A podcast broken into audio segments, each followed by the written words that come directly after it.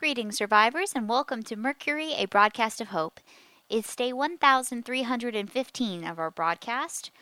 I got a letter from my mom. This is so special since I was just talking the other day on Mother's Day about how I hoped she was still safe, and today I have even more reason to hope. It's been ages since I've had any communication with my family at all. The last time I'd been in contact with them was over a year and a half ago. It was when Anna was still around. For newer listeners, Anna is a horsewoman. She and her family had been surviving the apocalypse upon their equestrian companions and were a part of our community for a time. They had even established a rather remarkable mail service, with stops within a day's ride of each other, passing news and letters between various communities. Anna was a remarkable woman and a wonderful friend. She found my family for me my mom, my dad, and my brother Milo and then ferried letters between us, allowing me to be in contact with them and know they were safe and doing well, having established themselves in Virginia. With my life here with Max and Dr. Clark and the broadcast and their new life down there, we agreed to stay the course and not disrupt everyone's tenuously and hard fought for lives by trying to reunite. Sometimes I second guess that decision. I love them and miss them so much, but in all practicality, I still think that this is the best decision for everyone, even if it is hard at times to have been so far away from them for so long. I had never even lived away from home until I found myself here in the station, surrounded by zombies.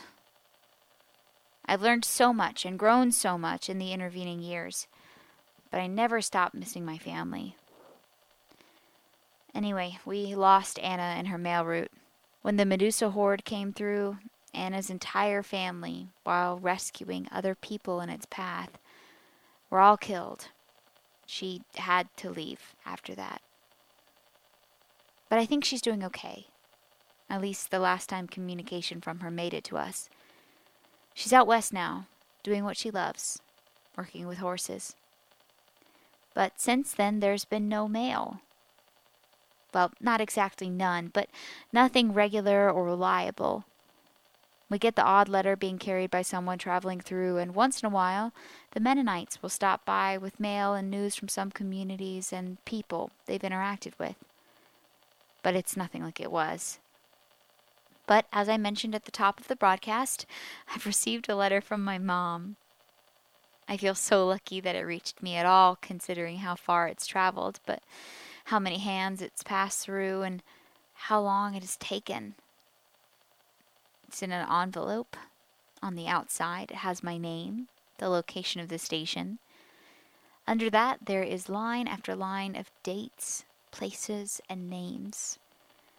Reading down the list, it seems that everyone who has handled this letter indicated when and where they received it, followed by when and where they passed it along to the next person. This is something we haven't seen before. Quite honestly, it's fascinating. And it really speaks to the fact that people are really and truly working together to help others out. Strangers. I don't know a single name on this list between my mother on the Virginia coast until Axel, who brought it to me. There must be 20 names here.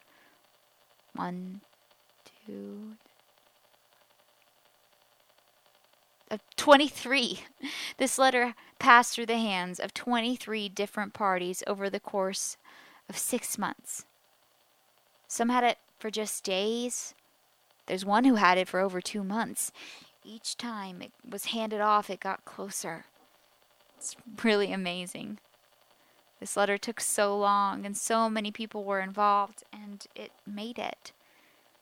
From my mother's pen to my hands. Listeners, I haven't even opened it. I'm just holding it in my hands, cherishing the care of so many people that went into bringing it to me. I have no idea what's in it. Could be simply a love you, honey, miss you, wish you were here. Or it could be bad news. Or great news. I know I'll have to open it to find out, and I will. But it's the journey that it took to get here that I wanted to share on the air. Without fast and reliable modes of transportation, and basically all traveling being on foot these days, the amount of movement of people is actually remarkable. Especially because the danger of zombies is very real out there. But people are traveling, exchanging information, and letters are traveling from Virginia all the way up here. I don't know how widespread this is, how many people are moving mail around as they travel, and if this practice of recording the who, where, and when of each carrier is common and we just haven't seen it yet. It really makes me appreciate it all the more. A huge thank you to everyone out there who participated in bringing this letter to me. And really to everyone who is out there traveling and bringing the much appreciated news of our loved ones to those of us who aren't on the move. When there's anything we can do in return, please let us know. Shelter for the night, fresh water, local information, whatever you need as travelers that we can help with. We'll be back tomorrow.